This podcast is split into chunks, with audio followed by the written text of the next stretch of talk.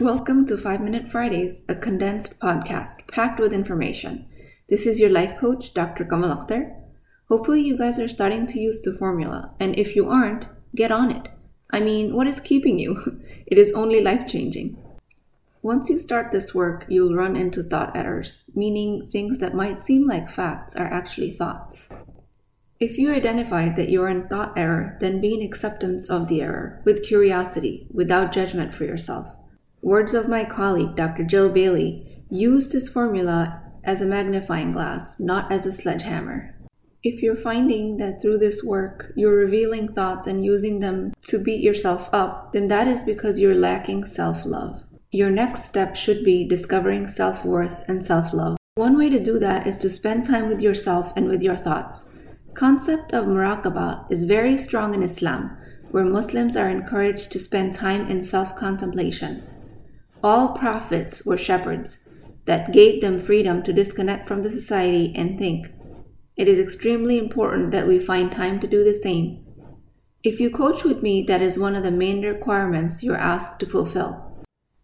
If you find it uncomfortable to spend time with yourself, it is because you're stuck in self loathing and you do not find your thoughts worthwhile. Now, there are a lot of reasons for that, but most commonly I find it might be because of a childhood experience where a parent acting from their own formula projected their actions onto you. In the past, it could have been a parent, or currently, it could be a spouse. Remember that these individuals are acting from their own formula, projecting their thoughts onto you. But all these people are outside of you, they're separate from you. As children, we internalize what we're told. If we're told we're bad, then we start to believe it as a fact, and we don't know any better. And when we grow up, we carry the same beliefs into adulthood because of the efficiency that our brain is designed for. It never stops to question the old thoughts. But as an adult, all you need to ask yourself is why you would assign someone else to determine your self worth. You are always 100% worthy, regardless of your thoughts and experiences. It is time that you learn that your past experiences are nothing but sentences in your minds. They are just thoughts that you have the liberty to change. Discover yourself and your thoughts in time of self contemplation so you can earn a chance at changing them.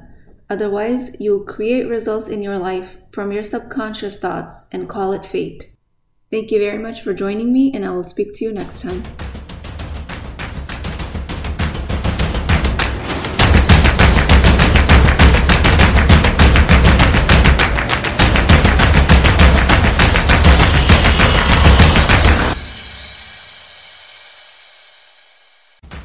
Hey, are you thinking about coaching?